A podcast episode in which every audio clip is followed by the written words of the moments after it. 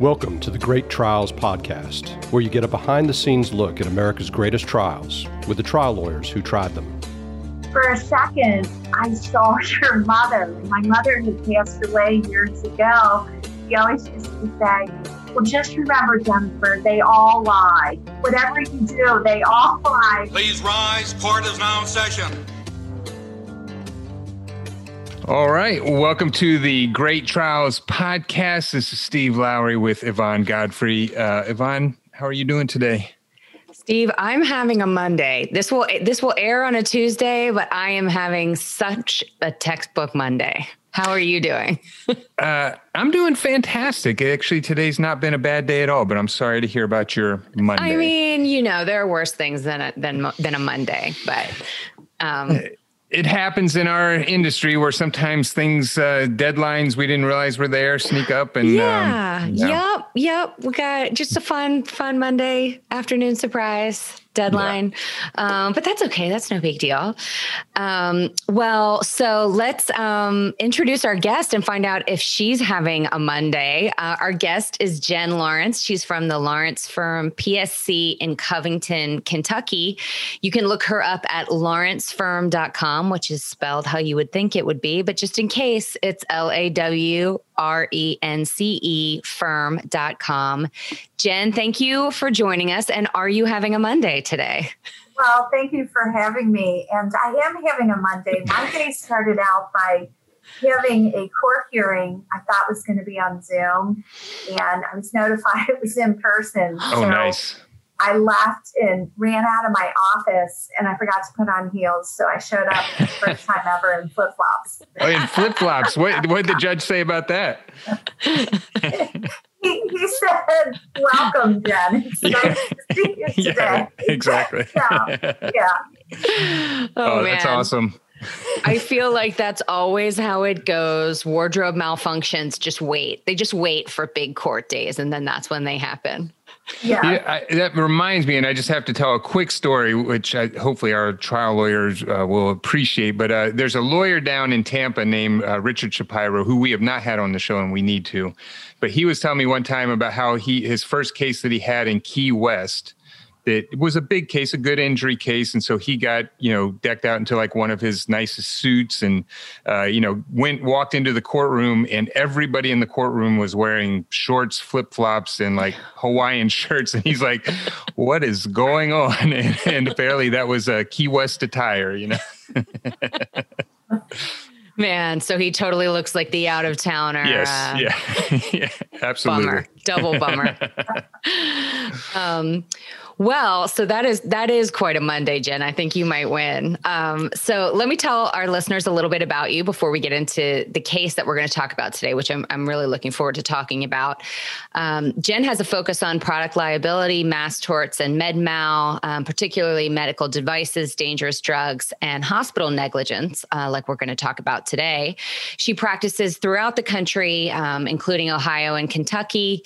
And um, one of the things about Jen's bio that I that I think is really important that we all try to do but lose focus of sometimes is that, you know, she says her mission is to help families gain closure through the discovery of not just an explanation of what happened, but why it happened. And I think a lot of times when we're contacted by people, that's much more what they want than um, you know than a settlement or a verdict is they just want to know what what happened and why right. um, so i was really glad that you brought that up jen um, Jen got her bachelor's from the Ohio State University. I'm glad you said that. You might, you know, I'm from Ohio, and my dad is a massive Ohio State Buckeyes, the Ohio State Buckeyes fan.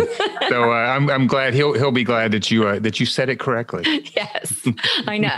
I know the rules. Yeah. um, and um, she got her law degree from the Salmon P. Chase College of Law. Um, Jen's a member of uh, the Cincinnati Bar Association, the Northern Kentucky Bar Association, Kentucky Justice Association. Um, she's a district vice president and member of the Ohio Association for Justice, as well as AAJ, which we were talking about on our show last week. Um, she's previously served on the Ohio CLE Commission and the Kentucky Supreme Court Committee on admission to the bar. Um, and then in all, all that free time you can imagine that she has, um, she's serving as a board member for the Children's Law Center, the, the Kenton County Library Foundation, various other boards. Um, and then also she's an adjunct professor at the Chase College of Law. And um, she's what she's been named the top um, one of the top 25 super lawyers and top 50 super lawyers in Kentucky for 2021. Um, so terrific accomplishments, terrific work, including the case we're going to talk about today. Um, I will stop bragging about you, Jen, except I'm curious, what do you teach um, at the Chase College of Law?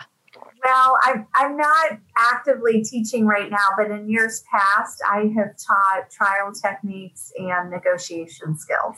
Nice. And, and it, it has, um, it's always great to go back to your alma mater and teach because through that process, you learn things about yourself and you just gain greater insight. So I've really enjoyed doing that throughout the years. And I think importantly, do your students call you Professor J Law? no, they just say Professor Lawrence. right. yeah, they don't. They don't know her like that. Right, They're right. Not, uh, only, only the kiss ups would try to get away with that. That's right. That's right. Um, well, so let's talk about the case that we're going to talk about today. And I almost feel like we should give like some sort of like trigger warning to new parents or something because. Well, any parents. Is, yeah, yeah, any parents, yeah. right. Yeah. This is such a scary story. Um, and it starts out with something that, you know, I, happens to a lot of people, a lot of families, a lot of kids. Um, and it really turns into something unexpected and and that Jen was able to get justice for. But so um, the case we're going to talk about was tried in Clermont County, Ohio, in September of 2010. Um, and the case is Longbottom et al. versus Gary S. Huber, DO, and qualified emergency specialists. Um, I'm going to talk a little bit about what happened, Jim, but I'm really going to ask you to fill in a lot of these details, particularly as it relates to medically what was going on. Um, but as I mentioned, talking about parents, um, Jen represented the parents of Kyle Smith, who at the time was a um, nine years old, and he was playing at a um, at a friend's house or his dad's friend's house. Was playing with another kid in the living room, and he they were roughhousing. He hits his head on the coffee table and he starts bleeding from his ear. He'd basically lacerated his ear. He's in pain and he later starts vomiting. So his parents basically, you know, go straight from there. I think um, his dad, Jesse Smith, goes to pick up the mom, Kristi Longbottom, which was kind of on the way, it sounds like, and take Kyle to the hospital. Um, so they go to the emergency room at, at Mercy Hospital, Clermont. and um, Dr. Huber um, which his employer was Qualified Emergency Specialists Inc. He treated Kyle. So he sutured the laceration and discharged him and told the parents that basically he didn't have a typical head injury and that he just needed to sleep it off. Um, he he was not really concerned. And as you can imagine, it's a case um, that we're talking about on this show for a reason because um, that was not the situation. So Kyle goes to sleep. It sounds like his parents, or at least his mom, were right there in the room with him. Um, and they're trying to let him sleep it off um, because that's what they've been told to do. But meanwhile, um, he wakes he he vomits at some point in his sleep and he wakes up and he's having trouble breathing. So they take him right back to the hospital. They went to cincinnati children's hospital. And at that point he got his first imaging. The first emergency room did not do any imaging. Um, so the second time when he goes he has an emergency ct scan which reveals a large epidermal epidural hematoma in his brain that required immediate surgery um, sounds like probably saved his life, but he suffered significant injuries. I mean, he was in a coma for a while. He eventually had to relearn how to swallow, eat, communicate, walk. He had a permanent brain injury um, that affected his development on his left side. And th- those are things that we'll get more into. But basically, um, the failure to sort of work up that head injury the first time he went to the hospital that night led to um, all of these complications. One of the defenses in the case was that a nurse had hand, handed the parents at the, fir- at the, during that first emergency room visit had handed the parents a pamphlet on brain injuries that said, among other things, to wake somebody up every two hours. Um, but we'll get into this. But the parents um, testify that they had been told by Dr. Huber that's for you know that's our general brain injury thing. That's not really what we're dealing with here. You don't have to do that. Um, and so they didn't. Um, but that was one of the big defenses in the case along with sounds like some new testimony at trial about whether they could have done a ct um, so we'll dig into that.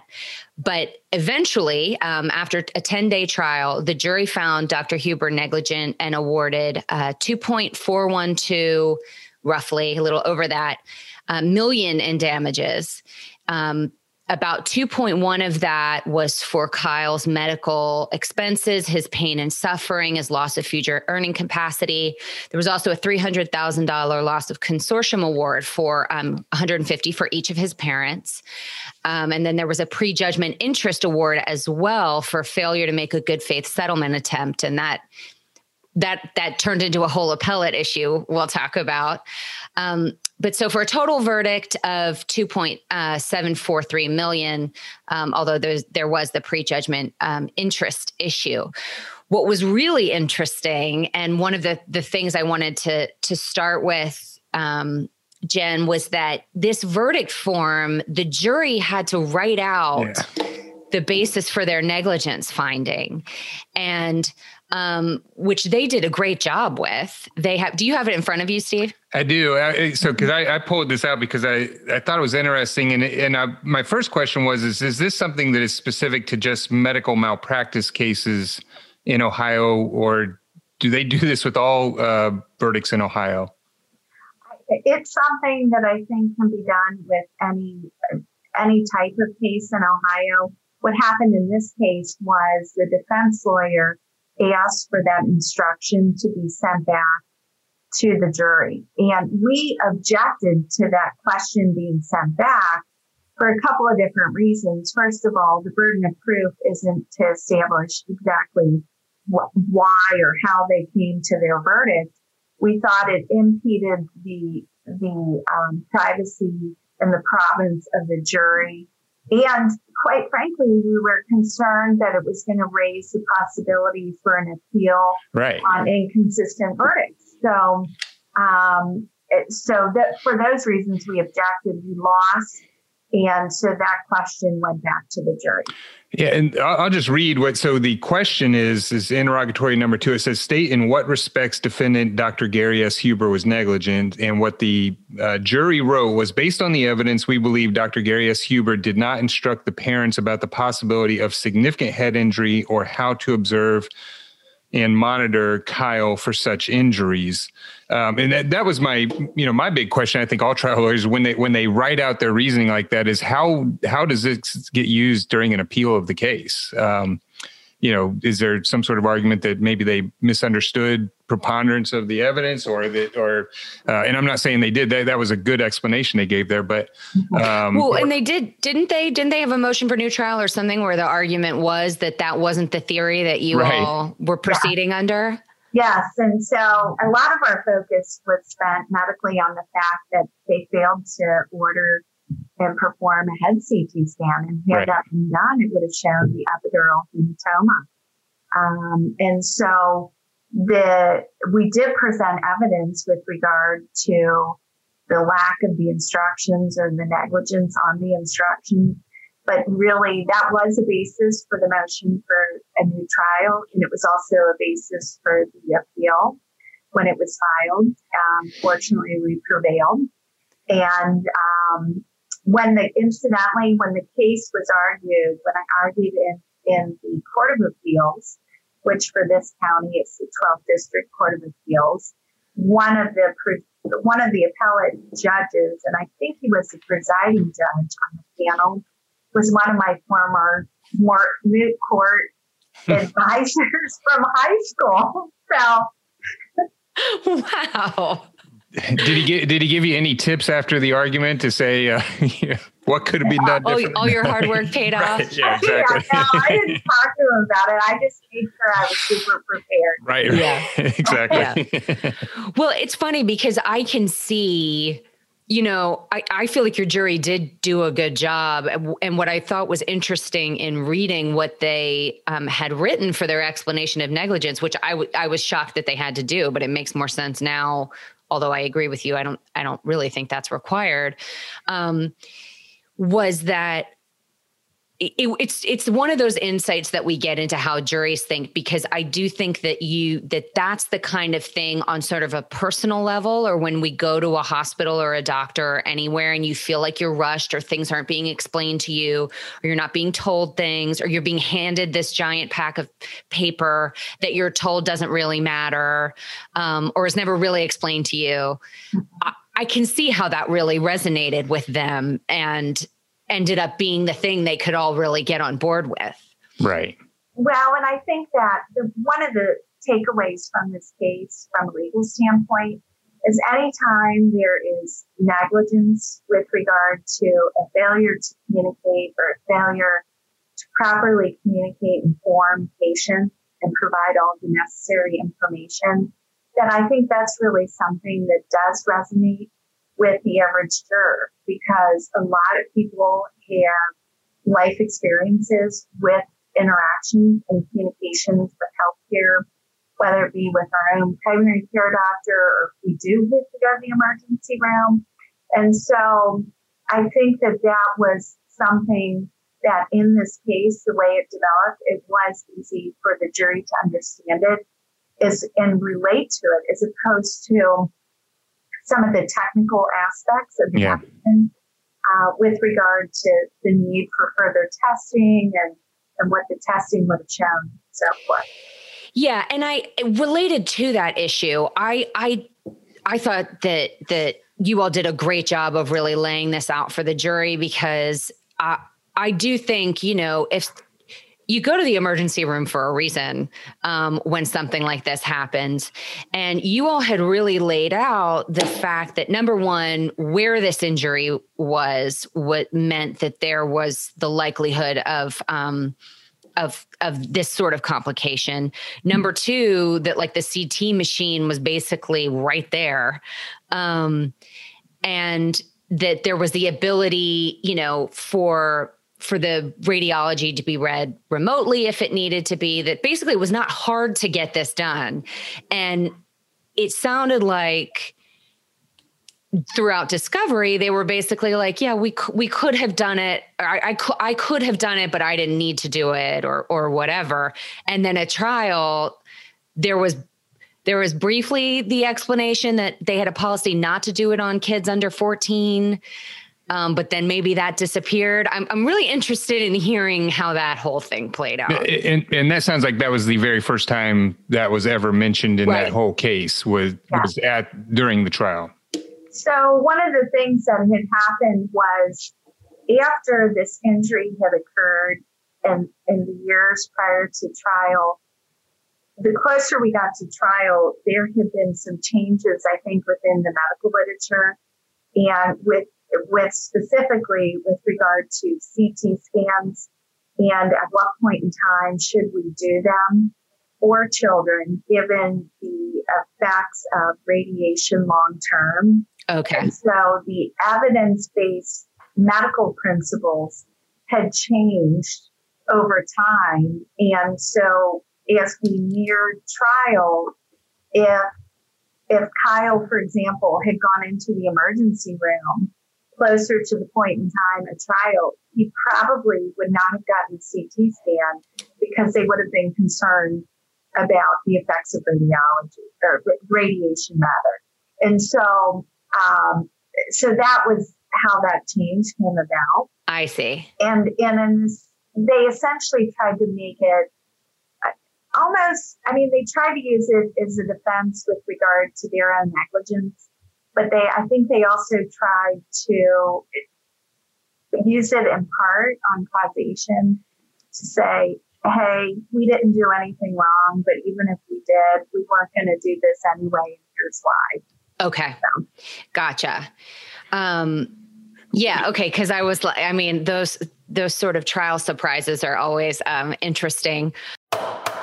Yvonne, uh, you know that the practice of law since the pandemic has started has completely changed.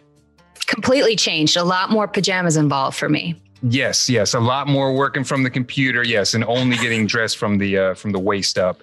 But you know who has helped that change and that transition immensely in our practice and can help everybody else in theirs is Legal Technology Services. That's right. I mean, being good at doing things virtually, at doing things through Zoom, through video conference, online, it's more important now than ever. I'll say Zoom or WebEx or whatever you use now Legal Technology Services has completely changed how they do things in order to get you organized, looking good. Our depositions, our hearings, our mediations have all changed. And a big part of that is because we do them all virtually and we're doing them with the help of Legal Technology Services. So they get our exhibits in order, um, you know, and you call up the exhibits by number, they'll highlight them, they'll enlarge them, they'll do whatever they want. And it actually flows really well. I do have to say, I think think my depositions are more organized now than they were before the pandemic because I used to just walk in with like a giant box of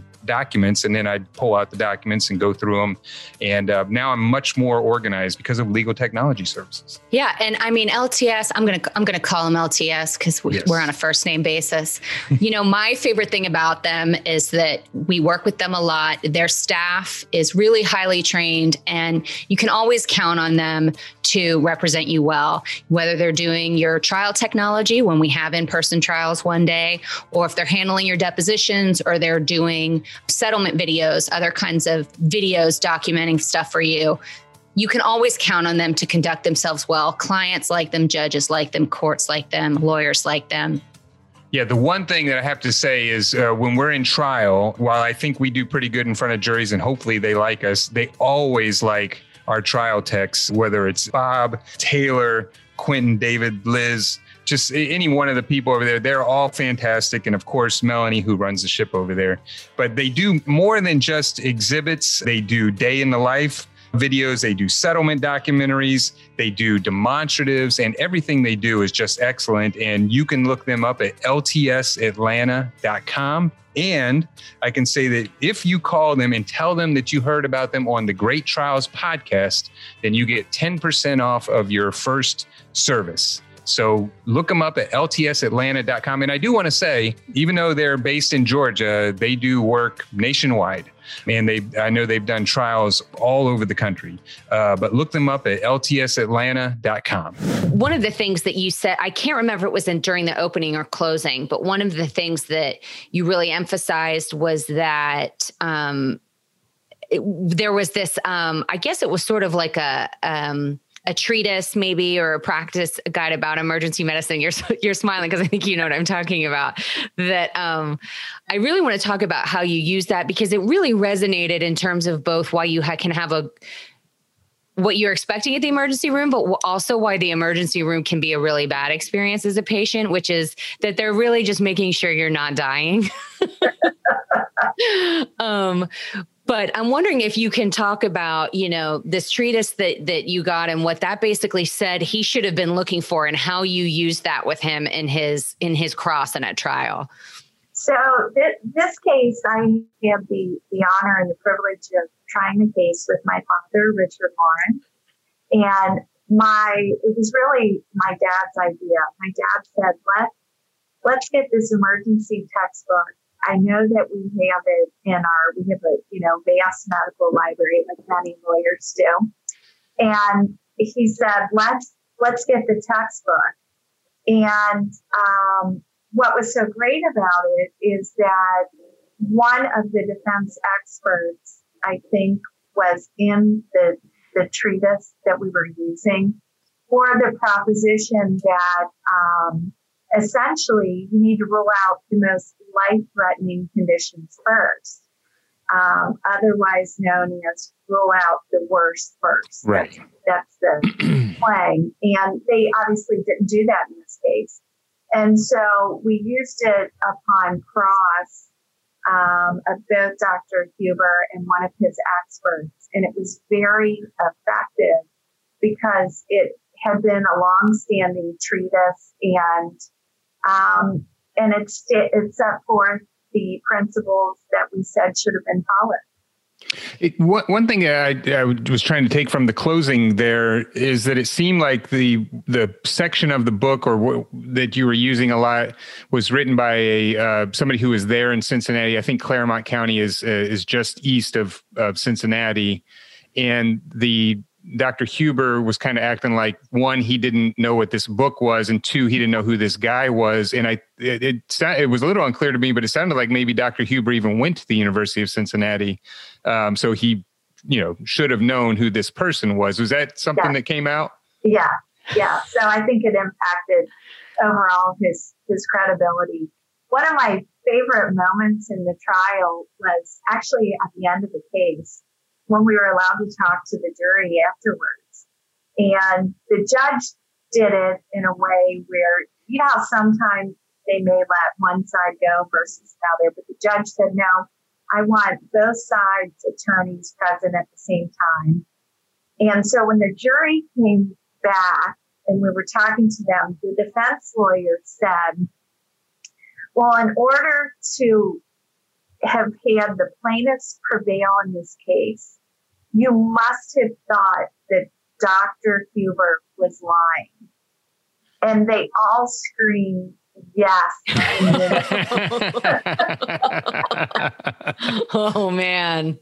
well, that's that brings up a part of the uh, the part of the case because so there was a, a, one thing I wanted to talk to you about, and just this will be sort of a multi-part question, uh, which is which I know is not a good thing to do, but uh, we'll, go with it. Uh, so this event happened on, in March of 2002, and then there was a case filed in 2003. Uh, and then I think your clients were deposed, and they said what they believed happened, and and um, said that uh, that the doctor had told him that they don't really need to follow the head injury protocol, don't need to check on him while he's sleeping, that kind of stuff. And then he came in and said the exact opposite, that he had told them all of that. Mm-hmm. Uh, and then and then the case got dismissed and then refiled, I think in 2008. Is that right? Uh, yeah. So so there's a significant time period there. So, but it sounds like the doctor uh, had, you know, basically given. It was almost like a uh, you know, like in a car accident case where he said, she said, like, you know, one side is saying one thing, the other side saying the exact opposite, you're only going to be able to believe, you know, only one of them can be right. Um, so it sounded like the doctor said, no, I did tell him about this, even though their defense was also that you know, when he came in, he all the neurological signs were intact. Like his Glasgow coma score was a 15, which is the highest. Um, you know that he you know hadn't lost hearing, and there was some other things I, I can't remember what all mentioned, but um, they, but he said he did tell him about that, and then I, I could tell from your uh, from your father's closing it, did it sound like the doctor had prepared himself or the lawyers had prepared him pretty well on the science of epidural hematomas and the treatment of epidural hematomas? And so he you know i think the case got tried eight years later um, eight, eight, years so meaning 2010 um, the doctor had done a lot of reading and training in the meantime to figure out uh, exactly what he should have done. So I, I, know that was a lot that I said there and a lot, a lot of questions there, but I guess, you know, the, uh, how did they, I mean, so the, I mean, for the doctor to come in there and, ba- and basically take the diametrically opposed uh, position of your clients, um, talk about that a little bit and then how, how the cross-examination of the doctor went during the trial. Well, let me address it overall. I, I think that there, my clients, um, were our clients were very nice people, um, and they were just wonderful parents, and um, their story was completely believable when you would hear it firsthand.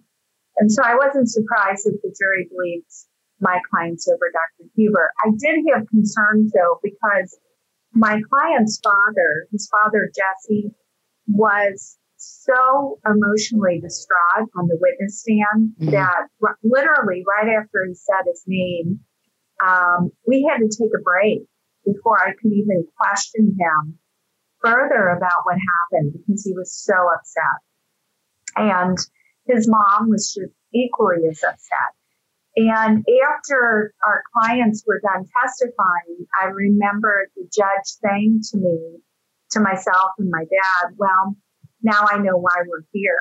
And I thought, oh no, we, we might be in trouble on the case. And, um, and so, and I think a lot of their emotion stemmed from really trusting the doctor and listening to the doctor and not pushing it further. Um, because his dad had asked about waking him up and what else should we do. And, uh, and his mom was so concerned about him that when they got home, they actually both slept on a couch and she slept, you know, literally head to head with him and woke up to him kind of gasping for air. And they had to call 911 in the middle of the night. He had to be air cared. And so on top of it, it they, they also had so much, I think, um, maybe post traumatic stress from what they had witnessed their son go through. And then just the ongoing struggles that their son had continued to have. And, um, but I think one thing that really impacted Dr. Huber's credibility was there was a point in time during the cross examination when my dad asked a question. He did something we as lawyers are trained not to do. You know that that rule about don't ask a question right. you don't know the answer to. Right. Now, of course, there's there's there's exceptions to that rule, and and he knew to ask this question, and I was holding my breath when he asked it. I thought, what is he doing? So he asked Dr. Huber. He said, "Now, when you sign your discharge papers." You just take out a rubber stamp from your brief briefcase. And Dr. Huber said yes. Oh my goodness. And I thought, well, this is fantastic. I mean, I, but it really went to his credibility. And I think it really made it seem like, you know, this is just another number. Here's yeah. another patient coming through the door. And so I think that really impacted it. But I'll tell you what did most of all. The true tiebreaker between who to believe was the 911 tape. Right. Because at the very end of the 911 tape, when Jesse is Kyle's father is talking to the 911 operator, he references the conversation as to what Dr. Huber said um, and how Dr. Huber told them not to worry about it and um, that it wasn't a typical head injury. And so I think that that was really the tiebreaker in the case because it was an independent collaboration, of course. And at that point in time, you know, his, his as a parent, you're just trying to give all the information you know. You know, yeah. they don't know the significance, the outcome, or that anything had been done wrong. Yeah, yeah, it's an emergency situation. You're not thinking about a lawsuit down the road. I mean, he's just trying to tell him everything that he can. Yeah. Um, uh, you know, just to be clear, what what did the literature say about how often they should have checked on him if, if they had followed the literature? Uh, I think every two hours. Every two hours, okay. But, but really, what should have happened is Kyle should have been, he should have had a head CT scan. And if they weren't going to do that, what they should have done is they should have admitted him to a neuro ICU unit and he should have been had um, hourly observations. Okay. So that if there was any change neurologically, that they could have done something immediately. Because by the point in time when 911 was called and he was air cared to Cincinnati Children's, um, his brain had started hurting and he was very, very close to death. Okay. Yeah, I, I so I kind of skipped over it in part because I knew that you'd be able to explain it better than me, Jen. But um, I sort of skipped over um, how this injury works, and I I didn't really know until um, reading the documents that you had sent us that that kids are actually more susceptible to this kind of injury or these kinds of complications. Can you talk just from a general sense about, you know, what this injury was and what could have been done if it was caught when it should have been caught? Sure. So, um, in general, um, kids are more susceptible to developing an epidural hematoma, um, which is simply um, bleeding in the epidural space around the brain. And the reason why kids are more susceptible, I didn't realize this until this case actually, um, but some of our bones are not fully developed. And so in kids in particular, the temporal bone, kind of on the side of, of your head, near your face, around your ear, um, is thinner and it's not fully developed in children. And that has been known medically for years upon years. And so anytime a child hits their head, especially the side of their head, they are more susceptible to this type of injury developing. Usually what happens is, um, and they might complain of jaw pain, mm-hmm. um, which, which Kyle had jaw pain. And sometimes they'll have a fractured skull. You don't have to have a fractured skull. Um, and so in this case, what happened was Kyle was running around a coffee table in a family room and he's playing with his cousins and he slipped on the rug and the side of his head hit the coffee table. So he hit a hard surface, um, which was also significant. Mm-hmm. And so that that's really how this injury can occur. It can occur if kids fall off of a lot of times kids will fall off like play sets or gym sets. Um, my daughter actually after this case, my oldest daughter had an fractured skull and an epidural hematoma.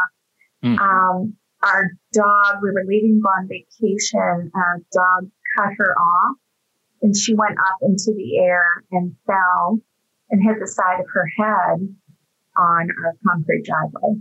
Oh my goodness. So there, there really, there's no, there's no known height, but typically if it's a hard surface, um, you've got to be more worried.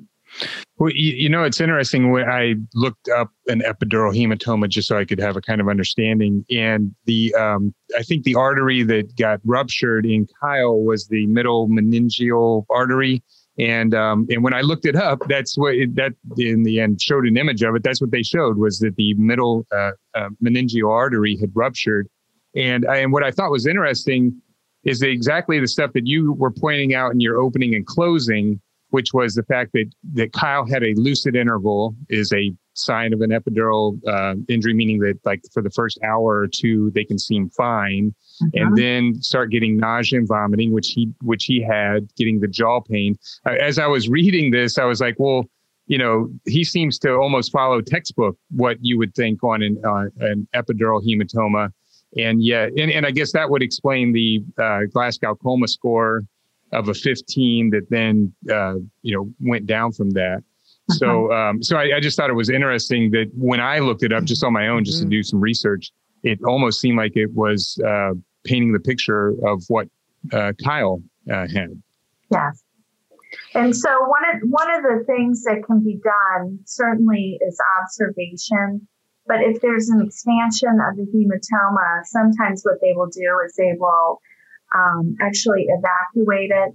So, because if it becomes large enough between the bleeding and the swelling in the brain, um, it can cause compression, it can cause brain herniation, and so and a shifting um, of the brain, of the ventricles in the brain. And so, if it if it increases, then sometimes they will have to go in and evacuate it. And if they have to do that, um, the goal is to do that before there's there's a duration of neurological symptoms so that you can prevent the neurological sequelae and consequences of becoming permanent. And so that opportunity was lost by virtue of the fact that we didn't have the testing and the observation um, because he really should have been transferred down to Cincinnati Children's for that observation. And it sounded like that the uh, the the surgeon who who treated him uh, after he did the surgery and, and was able to, I guess, release the uh, the blood. At that point, he didn't know whether or not Kyle was going to live or die. It, Yes. it was still sort of touch and go, and then he was in, in a coma for several days after that. Yes. So, Yvonne, the internet is getting more and more crowded, especially ever since the pandemic, and it's getting harder and harder to get noticed online. And you can have all the great verdicts in the world, but if nobody knows about them, then they're not going to come and hire your law firm. So, you need to find a company like Digital Law Marketing. That's right. It turns out that what you put on the internet is no good if people can't find it. And Steve, we've talked about this, but now that I finally know what SEO is, which is search engine optimization, it's really important that your firm's site is is maximizing the hits that it's going to get. And something that digital law marketing is doing that's really cool right now is they're offering free SEO audits uh, for law firm campaigns. So that's something our listeners should take advantage of. Yeah, because it's hard to get around the internet and know how to make yourself visible without having somebody help you. And they are the experts in this. And not only will they help you design your website if you need to, they'll do your content marketing, they'll do your search engine optimization, as Yvonne just said, they'll do your pay per click marketing, social media marketing, and they also will offer full management on Google's new local service ads, which we just learned about and are trying to get into. But it's another way that you can put yourself out there and get people to know who you are. And digital marketing is great at it. Exactly. And, you know, one of the things I think is cool is that you work with them and they really make you feel like they know your firm and they know you and that they help you with your web presence so that it feels individual. It doesn't feel cookie cutter. It feels like they know the people at your firm and they get what you're trying to accomplish. Yeah, it's not like they already have a website done and just give you one that's already been done, but they will spend time with you, get to know your personality, put your personality into the website, and you should go visit them at digitallawmarketing.com. That's digitallawmarketing.com. Tell them, tell them we sent you. It sounded like like that surgeon who uh, d- in that second admission who who did that surgery ended up giving you a lot of um, good testimony that that maybe he wasn't necessarily being disclosed as the expert for, but you ended up really being able to use his testimony for other elements of your case as well. Yes, um, it was. Uh, fortunately, we were. Um, it was Doctor. It was a neurosurgeon from Cincinnati Children's, Doctor Kerry Crone, and um, he has taken care of many, many children in the greater Cincinnati area for many years. Um, and he, they have a policy at their facility not to have their providers get involved in litigation. And so, as many facilities do. And so, we had to go through the hospital's attorneys and we weren't able to talk to him ahead of time. And, Yeah. you know, and so it, it, um, it was, we went back and forth on whether or not we should do it because we didn't want to put him in a position that would then box us into a position, so to speak, on the case. But we felt at the end of the day that it was very important to do. And after um, we did have, I think, one meeting maybe early on with Dr. Crone, but for the most part, it, it was almost even his depo, it was almost like a trial depo. Yeah. Yeah. Um, well, so we haven't really talked, we've talked about Kyle's injury. We haven't talked a lot about what he really, how this affected him and, and, and continues to affect him. Really heartbreaking stuff because, I mean, he, he was old enough at the time of injury where, you know, sounded like he was pretty athletic and doing well in school. And he lost a, a lot of that. So, um, talk a little bit about both, you know, just, um, you know, I guess physically, he has physical impairments, but then also just as a kid, how this injury permanently affected him. Well, he um, he walks with a limp, and he's got weakness on one side, um, both in his in his arm and his leg. And if he's standing there, you don't necessarily. Part of the difficulty of the case is you could look at him and he looks normal, as as many people who've brain injuries do. And so you really couldn't tell the extent of the injuries. When he walks, you can see it a little bit, um, but it's subtle. And a lot of his his injuries really stem from the brain injury itself. In other words, emotionally, how it's impacted him. Um, cognitively, he is slower on processing and things that you would expect. But I think a lot of his injuries stem from the anxiety that was created from the injury itself. Mm. And, um, but throughout the years, he has really done well. Um, he works with his dad. He's gotten married. Oh, and good. still lives in the same community. He's just a wonderful guy. And um, so he, I remember our neuropsychologist testifying during the trial and he talked about resilience and the meaning of resilience and what happens when kids are injured and how important it is for not only the kids to have resilience, but for the parents to really maintain their stamina and help their help their children have resilience. And so we spent a lot of time talking about the family unit and what great parents these were. And I guess along those lines, I think Kyle did testify. How did he do? And I guess how much memory did he have of everything that had happened? He didn't have a lot of memory about what happened, but he, the jury was very engaged and very interested in what he had to say. We spent a lot of time talking about how his injuries affect him in his everyday life um, and he gave examples of different things. He had a, um, a 504 plan, which is similar to an IEP with school.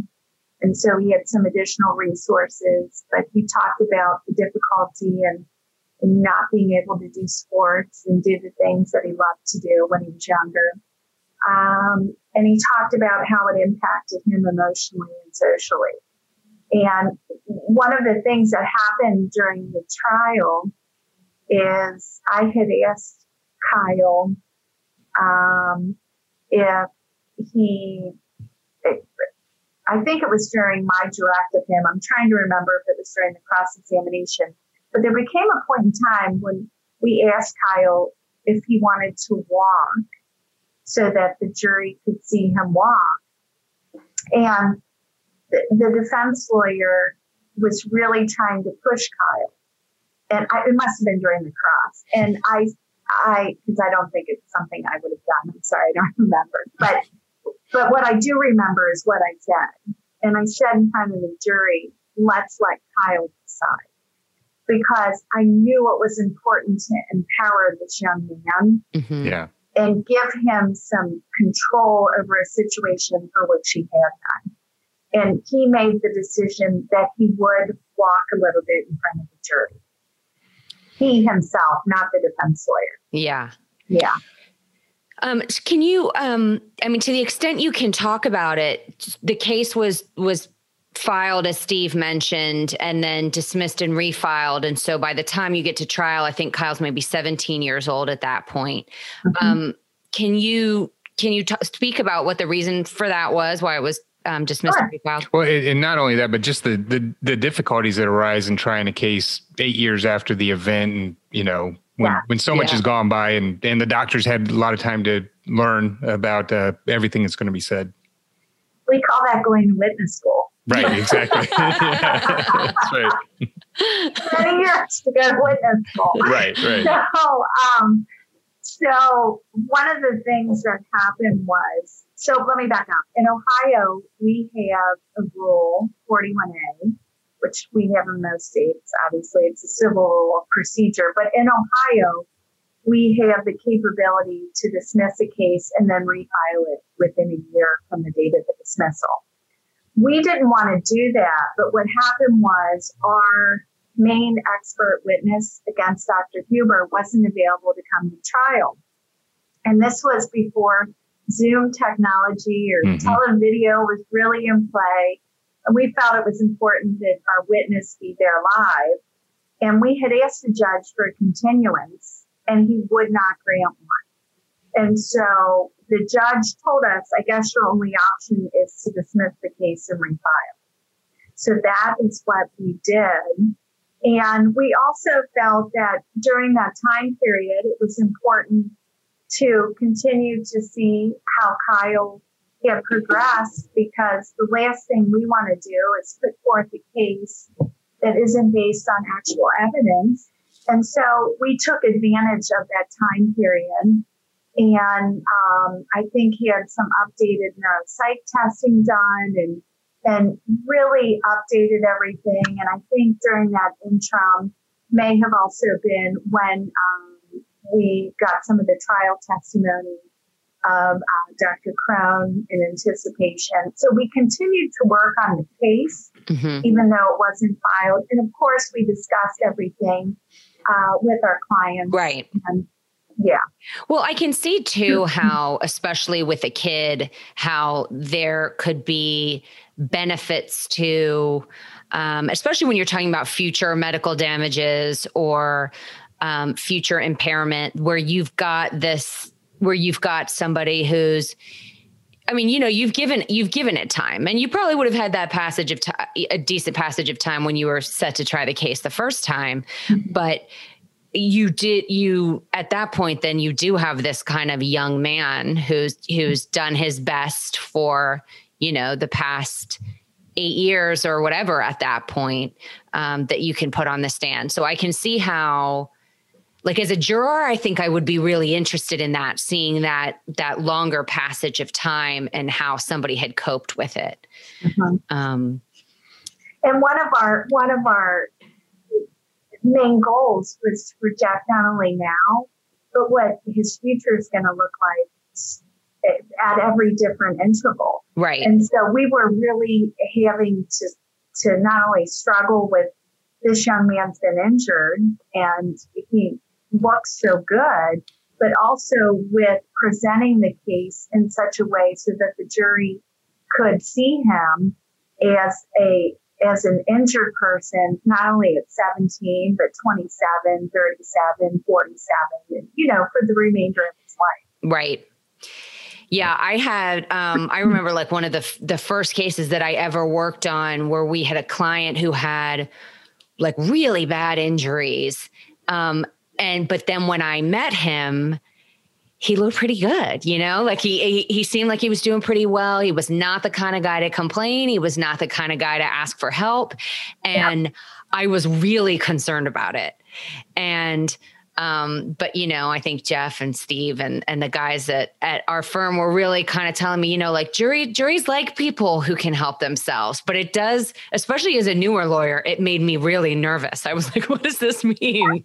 Well, Kyle Kyle looks so good. I'll tell you that our court reporter said what's wrong with him again? right. oh no, you're yeah. taking all the depositions. Well, uh, that that actually brings up a, a good oh, point that I wanted to mention, which is the the special damages, I guess, or not not all just special damages, but your you know pr- future projections for him because um, I you know, first of all, you had, I think, about $140,000 in medical bills, but you had to um, remove some of that because he had obviously fallen and hit his head and he was going to have to go to the hospital anyways. Yeah. Um, so yeah, I think you reduced that by 17,000. And then for his future income, you weren't, you weren't taking the position he couldn't work. Um, you know, and he he did finish high school. He did start mm-hmm. driving, and and as you said, I think he uh, was able to do some carpentry. He just couldn't do any of that stuff as good as he could before. And so I think if, if I remember, you uh, had about a number of like 640,000 that you thought was reduced his you know future income. And i think the jury gave you almost exactly that maybe just a, sh- a shade under it. Um, but uh, you, just talk about that and how you how you presented some of those damages and then you know tie it into sort of the overall damages picture because that just seems like something that you know it, it can be a hard concept to get the jury to understand that you know he can work he just can't work as good as he could have before yeah. Well sometimes less is more and that was certainly what had happened in this case. This county where the case was located was and still is a very conservative county. Um, the individuals, I grew up in this county, but the individuals who live and work there um, are, are, very hard workers. Um, a very diverse population, but there are a lot of blue collar workers, a lot of manual laborers. And no matter what the profession or occupation is, I think overall that family values and, and just hard work is valued in the community. And so one of the things that we decided um, early on was that we were going to present the damages in, a, in the most conservative light because there were many things that we could have included as probabilities, something that Kyle was going to need within life care plan. But because of the conservative nature of the jurisdiction, we felt we're not going to do that. And then we can argue that we didn't even ask for all these other things. And we took a little bit of the same approach concerning the lost wages because there was testimony that that he had been doing some odd jobs and certainly he could work. So to get up and say that he couldn't work, it just wasn't going to be based upon the evidence and it wasn't going to be reflective either of the overall values in the community. Yeah. Yeah. I, so I, speaking to that, I, uh, thought that the job you and your dad did in uh, closing, where I could really see a couple of the themes that were being developed in that. Um, one is that you know that when you look at a doctor who uh, you know is doing his best and 99% of the time he you know gives good you know good or you know reasonable standard of care but this one mistake you know how how you can still find against that doctor um, you know who who makes that mistake and still and not not have the jury. Uh, I think you, I think the way your dad explained it was, you know, that there can be reverse sympathy, and you don't want to feel you're not supposed to feel sympathy for the plaintiff, but don't also feel sympathy for the doctor who most of the time does his job right, but made a mistake here, and now this young man has had to pay for it. And then you know, and he he did a great job at that, and then I and then also just sort of the there there obviously must have been a lot of talk or politics in the area about frivolous lawsuits because there was some uh, talk about you know the fact that there's a lot of lawyer advertising and there can be frivolous lawsuits, but this isn't one of them. Uh, and then the other thing I wanted to mention, I really liked what he did is uh, talk about the um, that for that day and for that day only, the jury was the government, and so the government you know got to decide what was going to happen with Kyle, and and uh, I, I just like, like that uh, that uh, visual of empowering the jury that way. Yes, and one of the members of the jury, as I recall, he had a relative who was a state representative. And so we tried to incorporate that, but really it was to empower the jury to do the right thing on behalf of our clients. Yeah. Um, so, what did you end up doing uh, as in terms of the parents each had a claim for loss of consortium. Did you do anything special um, for that, or did you just kind of, you know, ask for it? And you know, I'm sure they both got on the stand to talk about what they'd been through. I think it was it was just a very soft sell. I, I don't think that we threw out a number mm-hmm. and just made you know just left it up to the jury. And what's interesting is the amounts that they came up with is pretty close to, I think, probably the average consortium verdicts yeah. within our okay. area. Yeah. Gotcha. And then explain what happened. I was reading some of the appellate stuff and I know it was really complicated about the prejudgment interest. Like it sounded like maybe you didn't get it at first when you should have gotten it, or the Court of Appeals decided you should have gotten it so then you got it, but then the Supreme Court maybe either took it away or changed how it was calculated? Well, so I'm smiling because it was very complicated. Right. I felt like I went back to law school to learn about I know, document interpretation.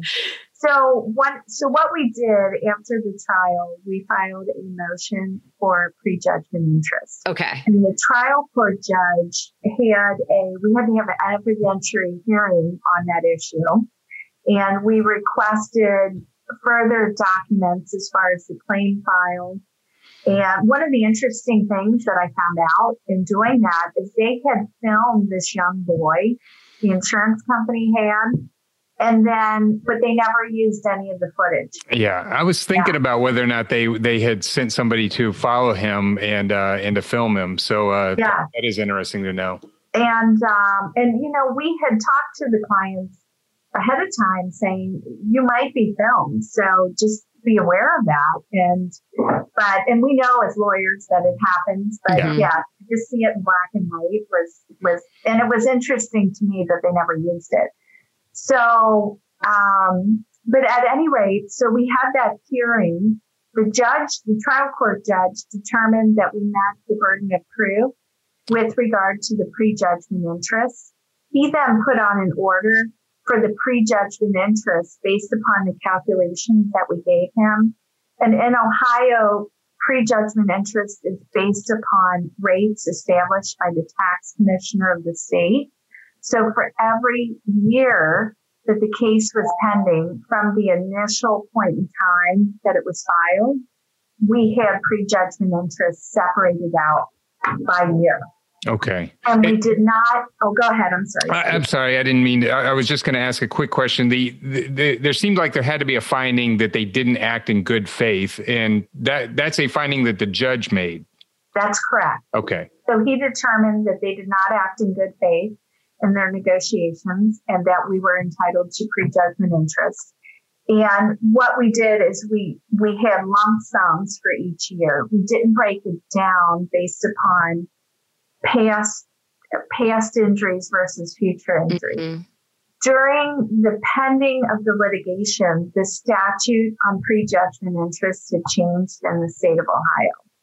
And there was now an issue as to whether or not you could get you you could get prejudgment interest on future injuries. Okay.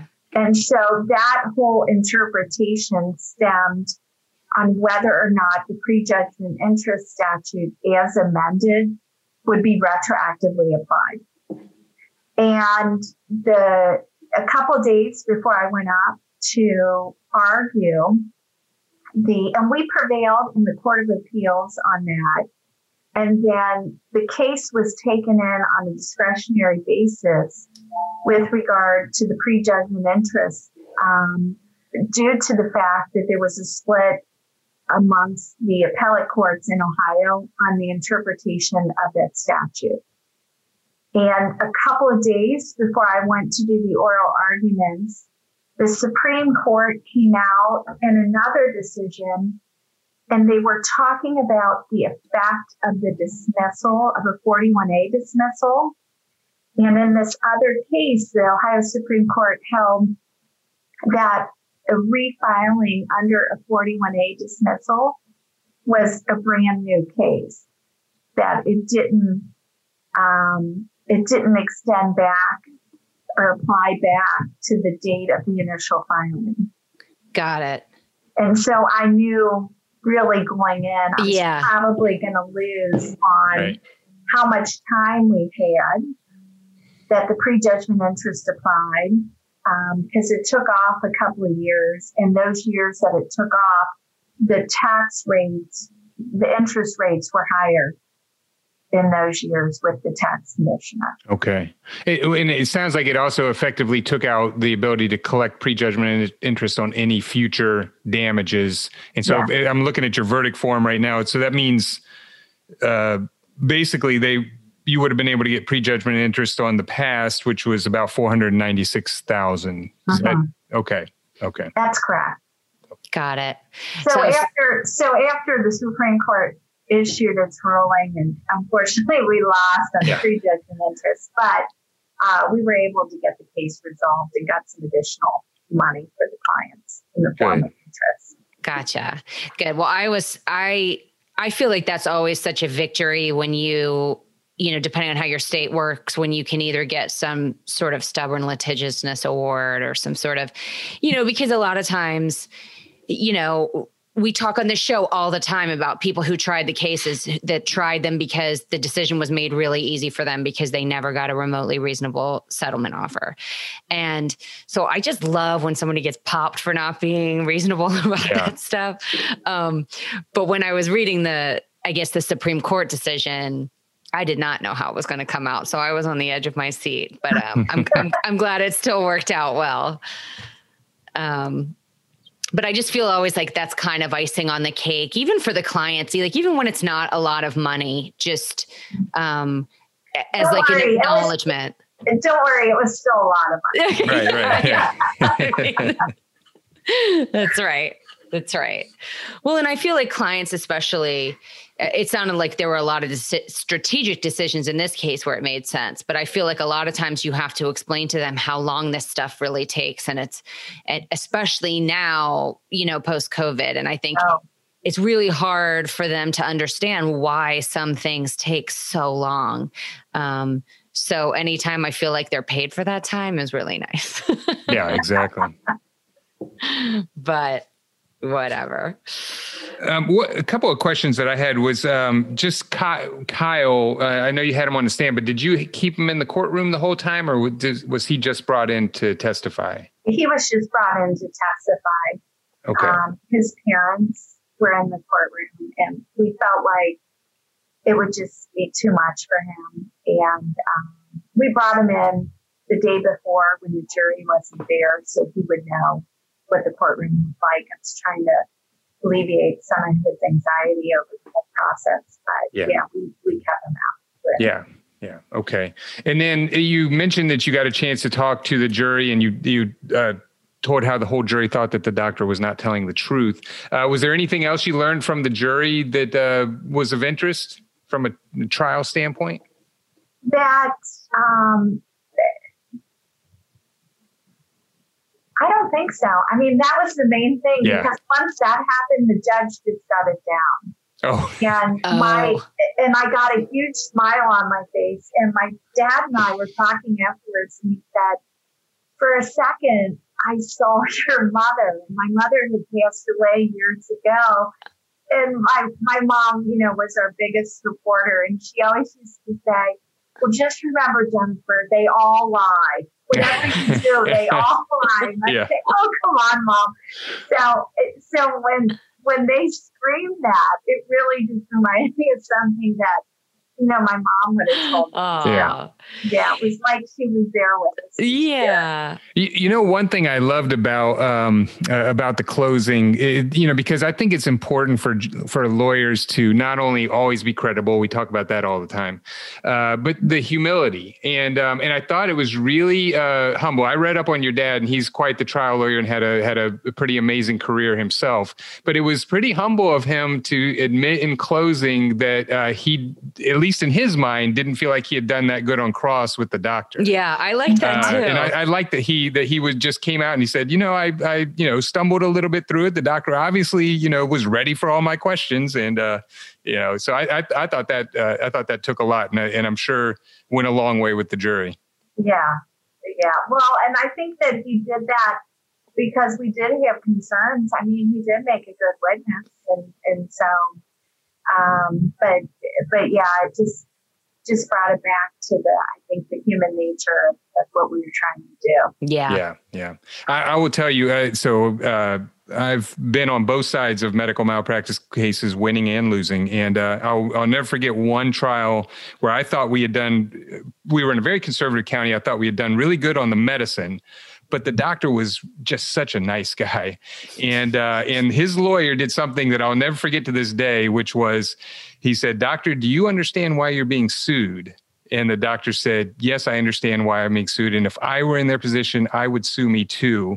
But then let you know, let me tell you why that's not the case. And I was like, that was pretty effective.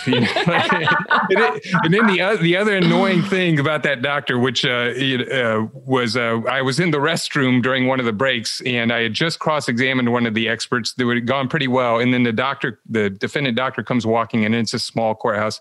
And he goes, Steve, that was, you did a really good job on cross examination there. And I was like, I was like, look, I just don't want to talk to you right now. We just, we can't be friends right now. yeah.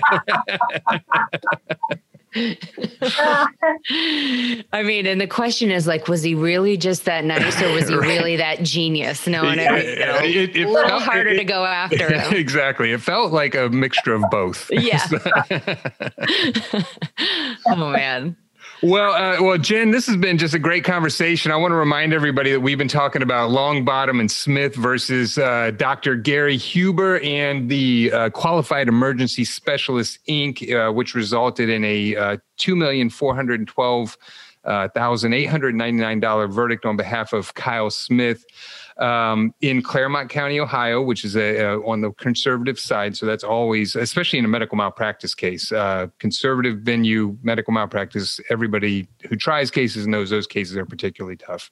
Um, I just want to make sure, Jen, is there anything that you want to make sh- that you want our listeners to know about that case that we haven't had a chance to talk about? No, I don't. I don't think so. I um, I still keep in contact periodically with the family.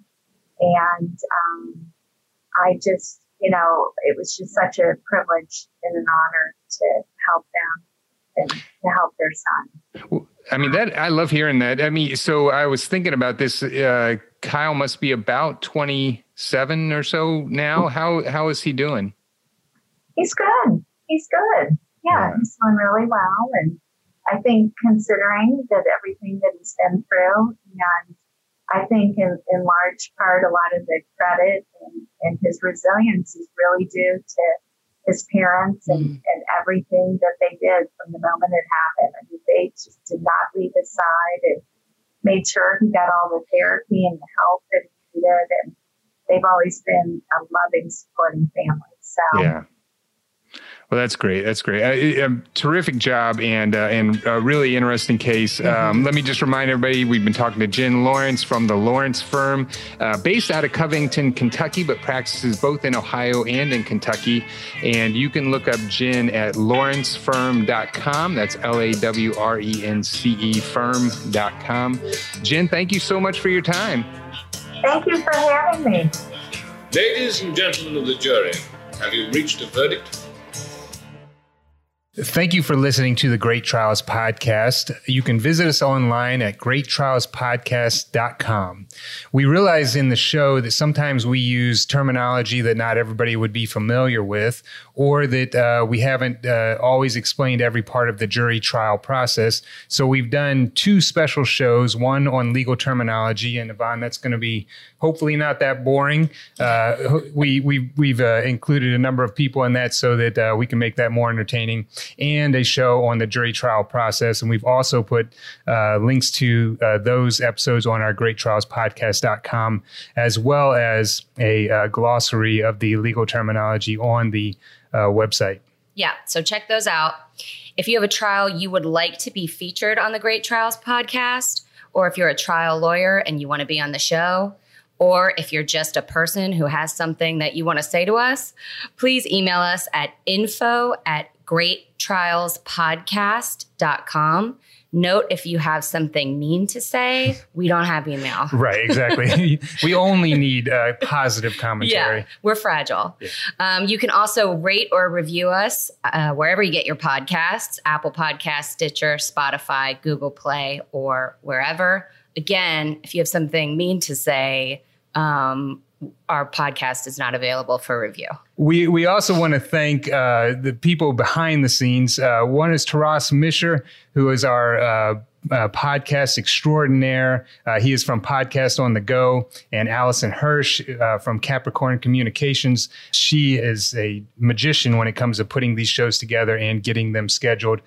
And this has been the Great Trials Podcast, and we appreciate your time and hope you'll listen again. Thank you for listening.